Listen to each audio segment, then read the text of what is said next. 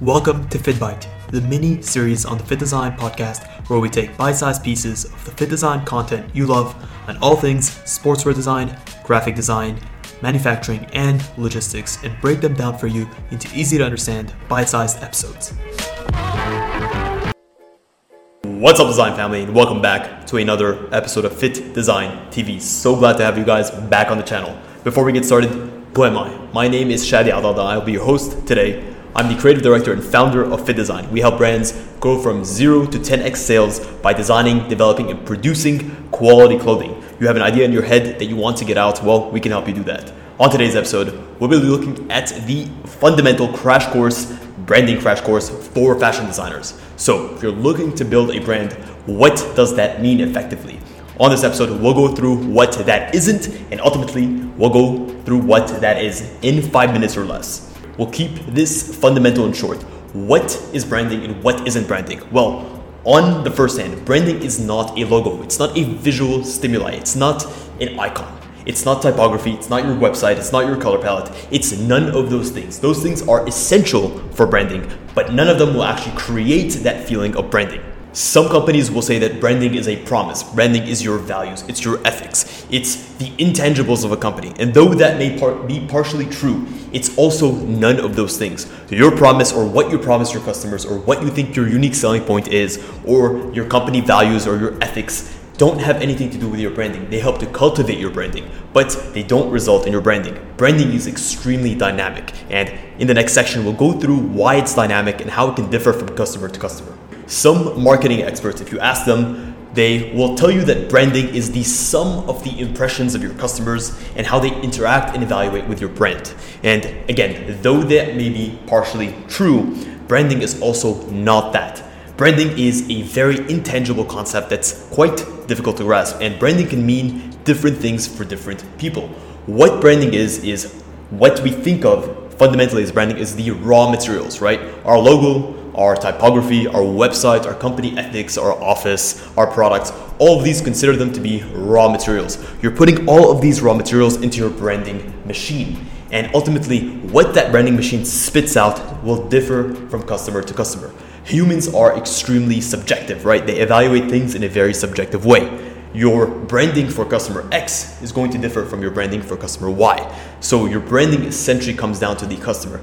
And it's a sum of all of these different intangibles and raw materials that you're sort of throwing at your customer and how they evaluate and how they sort of pick apart those raw materials and what branding identity they create in their heads of your company. So we've actually evaluated that your branding can mean different things to different people. So what can you control and what can't you control? Well, I mentioned in the first section that you can control the raw material, the raw resources that you throw at your customers for your branding.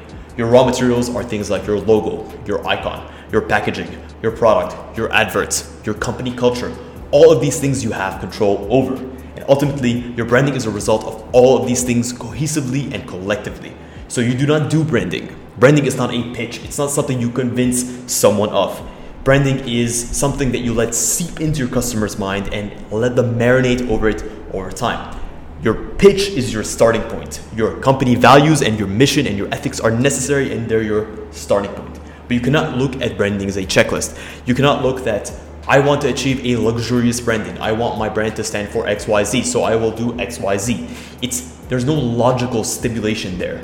There's no guaranteed result for how people will view your brand. There's so many great examples of brands that were launched in a specific way and ultimately ended up being something completely different. A good example of this is Supreme. Supreme is a streetwear brand that was based on actual skating wear. But over time, and as it became more exclusive, harder to find, harder to actually source, it became more of a luxury product. That's a great example of how branding started somewhere with an intention and became something else completely.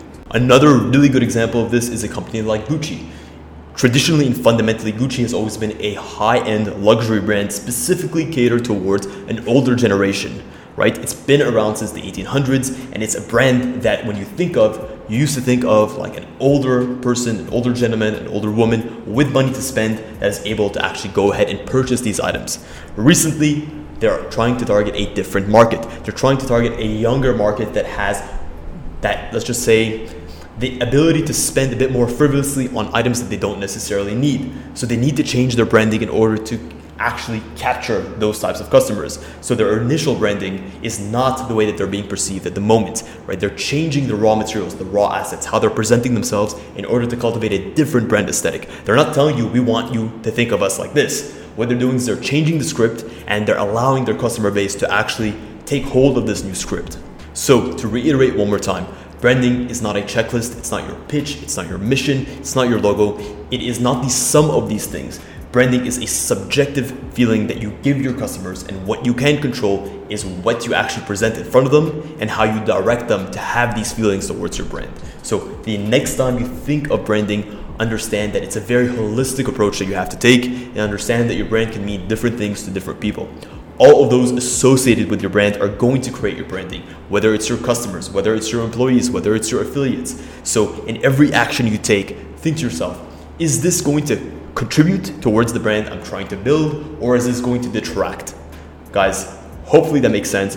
Hopefully, you enjoyed this episode. Also, if you're looking to schedule a one-on-one consultation call with me, let's just say you're looking to start your own brand or you're interested in how to take your own branding to the next level, well, check the link in the description I offer limited slots every single week, and we can definitely get on that get on that call if you guys are looking to it.